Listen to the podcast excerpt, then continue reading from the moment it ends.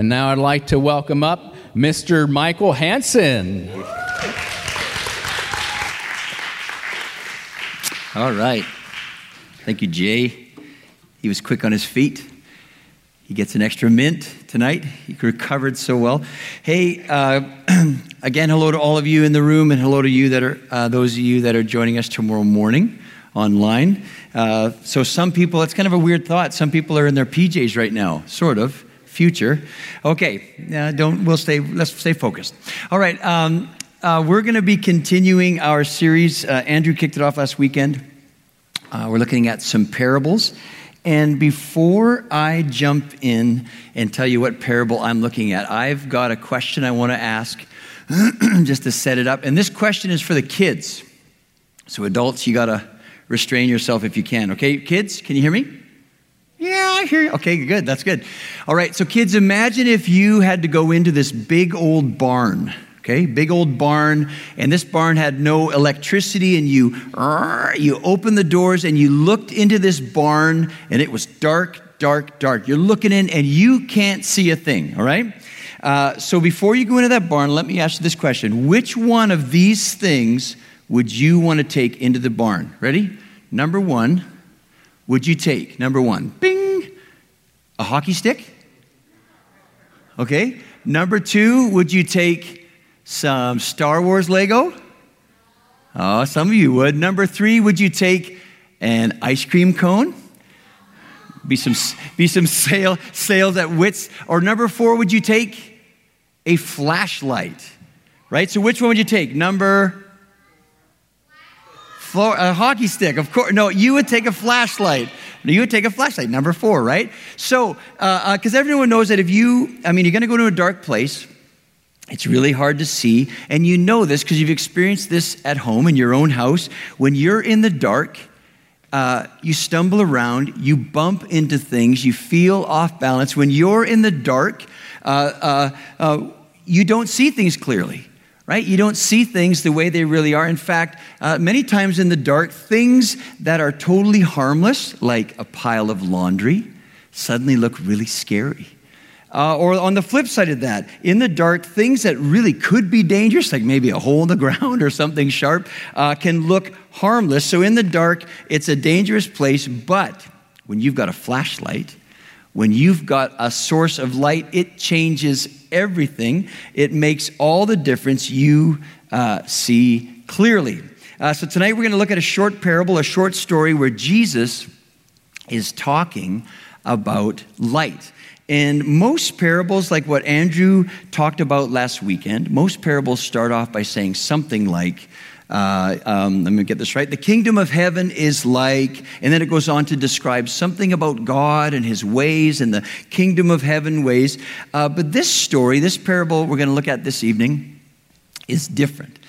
In this one, Jesus isn't describing what the kingdom of heaven is like. In this one, Jesus describes what kingdom of heaven people are like. And kingdom of heaven people, or I'll just say a kingdom person, is someone who is a follower of Jesus. A kingdom person is someone who would call themselves a Christian. So, how does Jesus describe a kingdom person? Well, this is our text for tonight. Matthew 5, verse 14 says this. It says, "You are the light of the world. A town built on a hill cannot be hidden. Neither do people light a lamp and put it under a bowl. Instead, they put it on its stand, and it gives light to everyone in the house. In the same way, let your light shine before others, that they may see your good deeds and glorify your Father in heaven." So, how does Jesus describe a kingdom person? What did he say right off the top? He said, we are the light of the world. And that means if you're here this evening, if you're watching online, and you call yourself a Christian, you call yourself a follower of Jesus, Jesus looks at you and he says, "Hey, do you know that you are the light of the world?" And for me, when I hear that, it stirs some questions. One of those questions is this. Okay, Jesus, so if you're calling me, the light of the world, one question is, well, why does the world even need light? Why does the world need that? Well, when you look in the Bible, Darkness is almost never a good thing. Over and over in the Bible, darkness is a sign of evil many times. Darkness is a sign of judgment, a sign of confusion, a sign of hopelessness. Many times in the Bible, someone who is lost is someone who, the Bible would say, is someone who is in the dark. So darkness is not a good thing. And I said earlier, if you were going to go into a dark barn, it can be scary. You can't see clearly. You don't see things as they really are.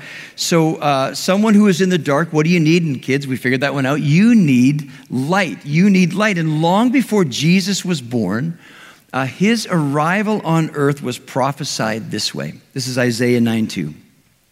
It says, "The people walking in darkness have seen a great light. On those living in the land of deep darkness, a light has dawned." And when I look at that verse, that's a loaded verse. This prophecy about Jesus tells us two things. It tells us two things in answering that question I asked earlier. It says that without Jesus, people are living in the dark.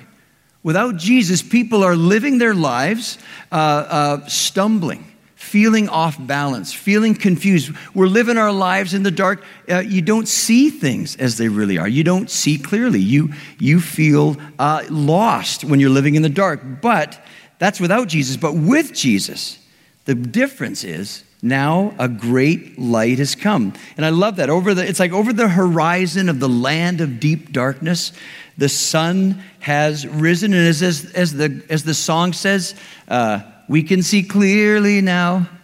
The sun has come. Right? Go with me. I'm just playing on there, making sure you're listening. But Jesus, the light of the world, makes all the difference. John 8:12. Listen to what Jesus says. Jesus spoke to the people once more and said, "I am the light of the world." Listen to this. "If you follow me, you won't have to walk in darkness because you will have the light that leads to life." So again, answering that question, why does the world need light? Well, that's because the world is a dark place. And so another question, though, is, wait a minute, from what we just read, it's like when Jesus described a kingdom person, didn't he say that we were the light of the world? And suddenly now he's saying in John 8, what I just read there, he's saying, "I am the light of the world." Well, what does that mean? Well, here's a simple answer. We are the light of the world because he's the light of the world. Well, again, what does that mean? So Jesus always knew when the light of the world came to earth, when he broke into this dark place to shine the light, Jesus always knew that he would leave planet earth one day. He knew that he was going to go back to heaven, and when he went back to heaven, he was going to send the Holy Spirit, Acts chapter 2. He was going to send the Holy Spirit who would now come and fill his followers. And he was going to empower us to do the work to continue the work that Jesus was doing. And so really, Jesus knew that one day he was going to leave and that the light of the world was going to come live inside you and inside me, inside the lives of his followers. And so this is super important to remember, that the light we shine into the world is his light. That's the light that we shine. And this, I hope this is a helpful picture, but think of think of science class. Think of the sun and how the sun shines on the moon and the moon absorbs the sun's light. And look at this picture. Ooh, watch this. Look at that. Right? The sun shines on the moon absorbs the sun's light. And then when the sun goes down and that moon comes up, like the moon is all lit up, isn't it? And there's sometimes at night, the moon is so incredibly bright, it feels almost like a type of daytime. But when you look at the moon and the light that's coming from the moon, that's not the moon's light, is it? The moon is reflecting the light of the sun, the light that it has absorbed from the sun. This probably won't surprise you that I'm going here. It's the same for us. If we don't spend time in the light of Jesus, we have no light to shine. You and I have been wired. When God put us together, he put us together, really, in many ways, like the moon, that we're built to absorb and reflect. Absorb and reflect. And here's a cool way to really, to to describe or demonstrate that. Kids, if you look in your activity bags, and I know some of you have already gone through them and categorized things alphabetically, but if you look in those activity bags, there's these little gushy things that are in a plastic. You got them, right? And I was so afraid that kids would eat them, but they're so much smarter. But these are glow-in-the-dark little toys. And I know as a kid, well, even as an adult, I love these things. And there's something, these things are phosphorescent. And you can go home tonight and parents will show you how this works. But basically, you take that little toy and, turn on a light, stick it under the light, just let it sit there for a few minutes. I can't remember, it's been a while. But let it sit there for 5 minutes. And then you take it, that little toy, you take it and put it in a dark place, and look at that. Boop, it's going to glow in the dark. If it doesn't, we'll get your money back. But it's going to glow in the dark because that little toy has been built to absorb and then to reflect. Well, again, it's the same with us. We've been built to absorb and reflect. So a good question would be, well, then how do we absorb the light of Jesus? Like, what can we do? I mean, do we all need to go out and buy sun lamps? Well, no.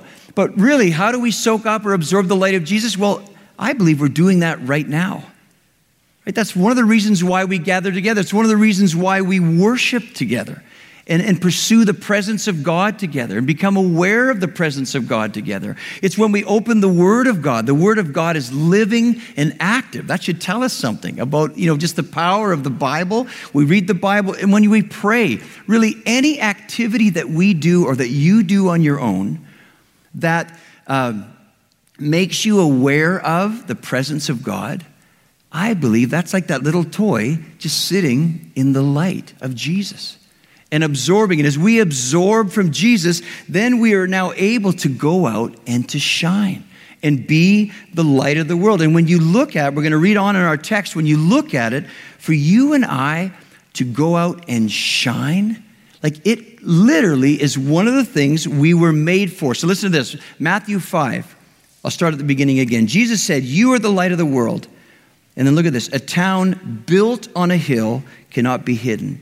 Neither do people light a lamp and put it under a bowl.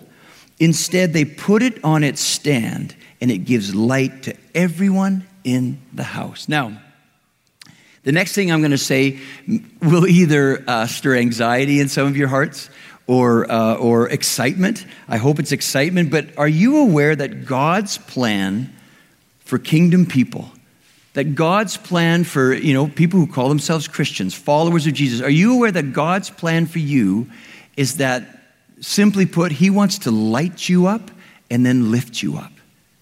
Do you know that He wants to put you on display in this world? Like the language there just shows, it shows the plans of God, that we're not a town built, like as a family, as a church family, we're not a town built hidden away in a valley, are we?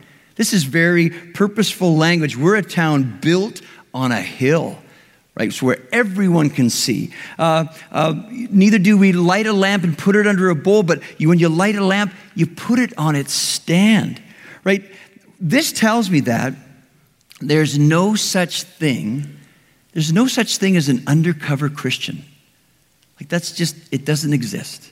Right? In fact, Jesus goes so far as to say, this light that we've absorbed, the light of Jesus that we carry, is so bright that it cannot be hidden.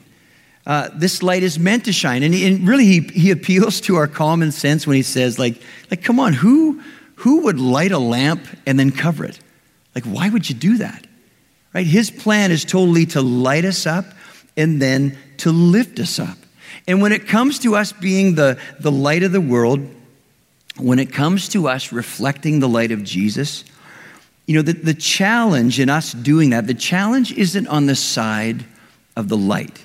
The challenge, and I'll explain this in a bit, the challenge is more on the side of you and I being light bearers. Because as His followers, we really do have a choice of whether or not we'll be light bearers. I was thinking of the little kid's song, "This Little Light of Mine." I might, if I'm feeling it, or if it's a good day, let it shine, right? I mean, that's my own version. But I think we do have a choice in shining our light. So another question, what gets in the way of us shining our light? And one of the commentaries that I listened to said this, and this is referring back to when I talked about the moon absorbing the light of the sun. Do you want to put that other picture up, Eric, please? Sometimes there's something happens called a lunar eclipse, where literally the moon is on sort of on the far side of the earth from the sun, and now the earth is blocking the light of the sun, or really most of the light of the sun. And so if you look at the moon, suddenly the moon's not so bright, is it? Suddenly the moon is darkened. And in this commentary, where this guy was going is what he was trying to say is that one of the reasons that we don't shine is because the cares of this world come between us and the light, come between us and Jesus, come between us and his plan for us to be the light of the world. So that's just all our busyness and just the distractions, temptations, just all the stuff of life, the stuff of this world gets in the way of us being light bearers. And I think that's one of the reasons why maybe we're hesitant to shine our light. But I believe the deeper reason is that we don't see ourselves as light bearers. Like we don't see ourselves as the light of the world. Like God says, I mean, what have we been reading? Jesus looks at you and he says, hey, you are the light of the world. But I'm convinced we don't see ourselves that way. I think very few of us wake up in the morning and sort of sit up in bed and go, you know what I'm going to do today? I'm going to go out and I'm going to shine light into dark places. That's what I'm going to do today.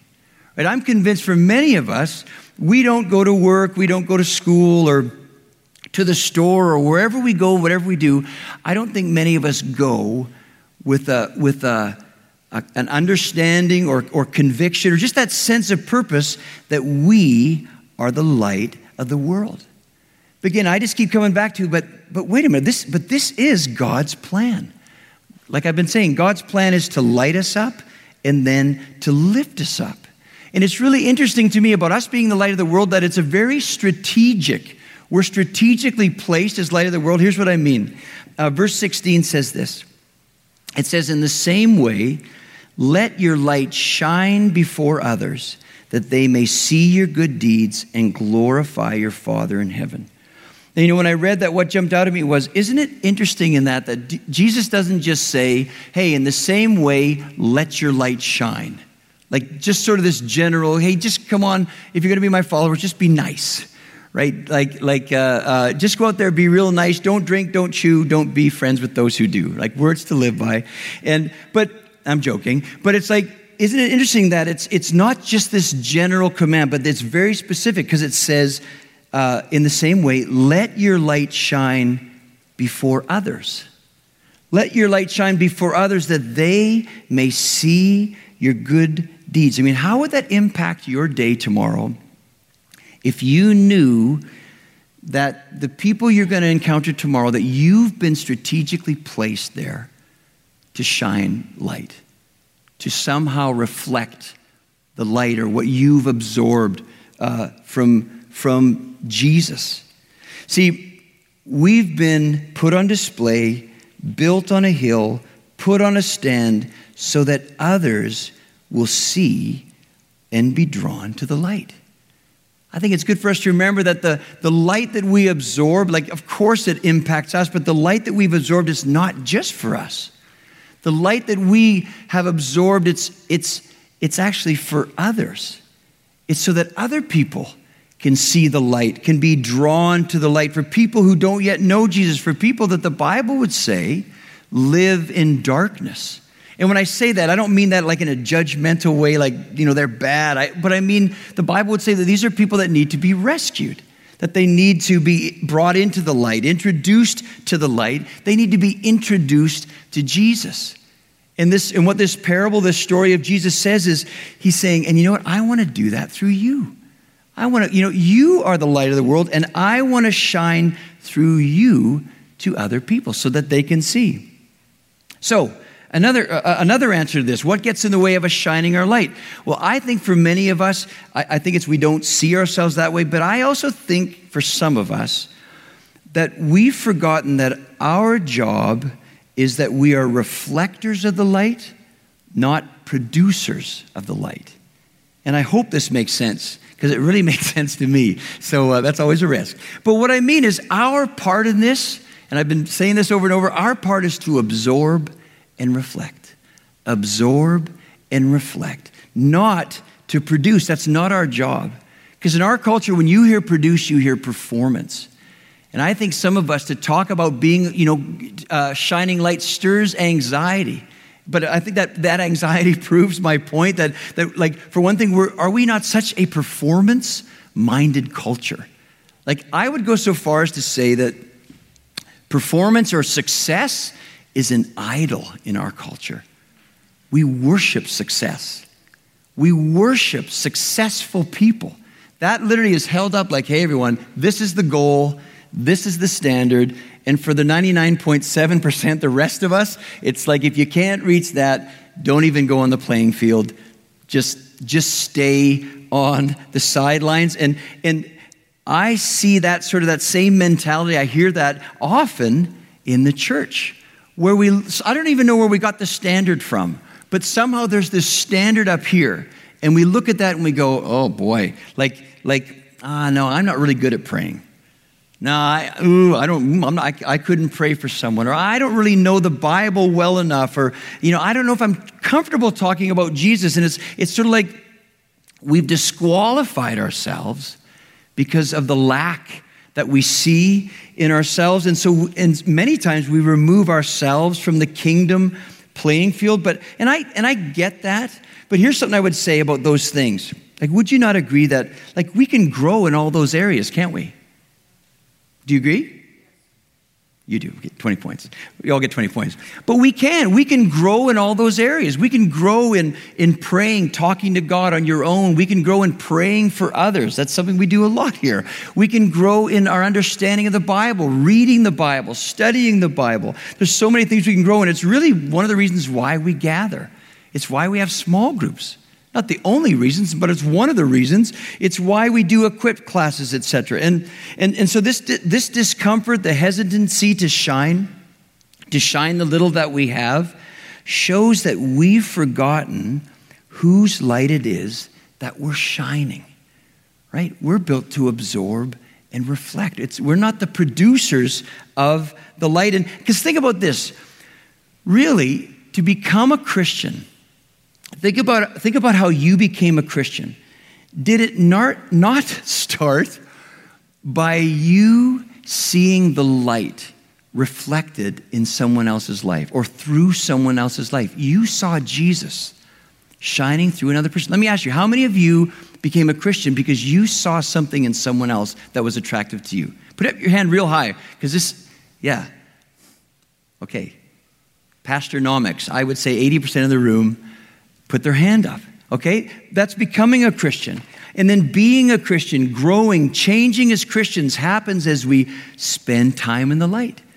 It happens in prayer and worship and gathering together and studying the Bible. All these things we do, we're absorbing the light. And then as we live our lives, all the stuff we do, going to work, going to school, at home with your neighbors, just all the stuff that we do, as we live our lives with the changes the light has made in us. Kindness, patience. We're more generous people. We have a bit more self-control of our tongues, of our tempers, of our decisions. We have a greater sense of self-denial. We're learning to love others. We're learning to serve others. We're learning to love our enemies. And all of that is because we've been in the light. We've been absorbing the light. And as we take that, the difference the light has made in our lives, now shining through us to other people, that is the very thing that will now attract them. They'll see the light. They'll see Jesus shining through us, and they'll be attracted. And it goes on to say that they're going to see that. They're going to see our good deeds, right? And really the light, they're going to see the light of Jesus shining through us, and that they're then going to glorify God. It's literally going to draw them to him. 2 Corinthians 4, verse 5 says this. You see, we don't go around preaching about ourselves. What good would that do? We preach that Jesus Christ is Lord, And we ourselves are your servants for Jesus' sake. For God, who said, let there be light in the darkness, has made this light shine in our hearts so we could know the glory of God that is seen in the face of Jesus Christ. We now have this light shining in our hearts. We've absorbed it. But we ourselves are like fragile clay jars containing this great treasure. This makes it clear that our great power is from God and not from ourselves. Like, that is an awesome text. That should be incredibly freeing. Because when Jesus says, hey, you are the light of the world, my followers. I want to shine through you to change the world. Like, this text is so encouraging because really what God is saying to us, he's saying, really, here's what I'm asking. Will you be a jar? Will you live your life like a jar? And it doesn't even have to be a fancy jar. It can just be a fragile clay jar. It's like the invitation of God is, hey, if you'll be that, well, then what I will do in response to that is I'm going to pour into you the greatest treasure. I'm going to pour the glory of God into you. It's one of the reasons why we pray, come Holy Spirit, over and over and over in this church. Because we recognize without you, this isn't possible. We're just not going to do this. And understand this. And I don't know if I'm looking out, seeing the foreheads that I do recognize. Understand when Jesus says you are the light of the world, that's for everybody, young and old. It's for everybody who calls themselves a follower of Jesus. It's not, and what I mean is it's not just pastors and missionaries who are the light of the world. It's not just people that, okay, you've been walking with Jesus 5 years, now you're the light of the world. It's for everyone who's a follower of Jesus. And what I saw in this parable, what Jesus is saying to us is, what he's saying is, hey, do you get it that you were made for this? Like, it's sort of like Jesus is looking at a bird that's sitting in the nest, and he's going, hey, do you realize you were made for so much more? Do you see those things on this? Like, you notice you don't have thumbs? Like, those, can I show you what those things are for? Like, do you realize you were made to fly? And that's the invitation I hear in this, that the Lord is saying, hey, I want to invite you into something. Will you be a jar? I'll fill you up. And just watch what I do in you and through you. And so let me just get practical as I wrap up here. Simple question. What if you lived your life this way?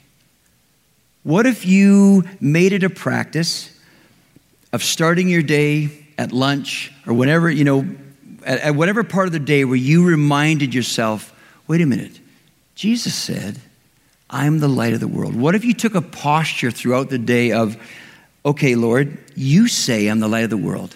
I don't feel like the light of the world. But you say I'm the light of the world. So Lord, would you light me up and then lift me up? Would you fill me up and then give me an opportunity to shine today? I wonder if we took on that posture each day, if we would experience this more and more as we make ourselves available to absorb and then reflect. Why don't we stand up? We're going to stop there. I hope. Yeah, I see shadows. Here they come. So we're going to go back into worship, and we'll sing a couple songs, and then I'll come back. I've got some thoughts, but I would encourage you as we worship. Well, this sounds funny, but as much as you can, be a jar. I'm not, write Mason on yourself, a Mason jar. But what I mean is just, if it helps, open your hands. It does our hearts good to engage our bodies and just invite the Lord.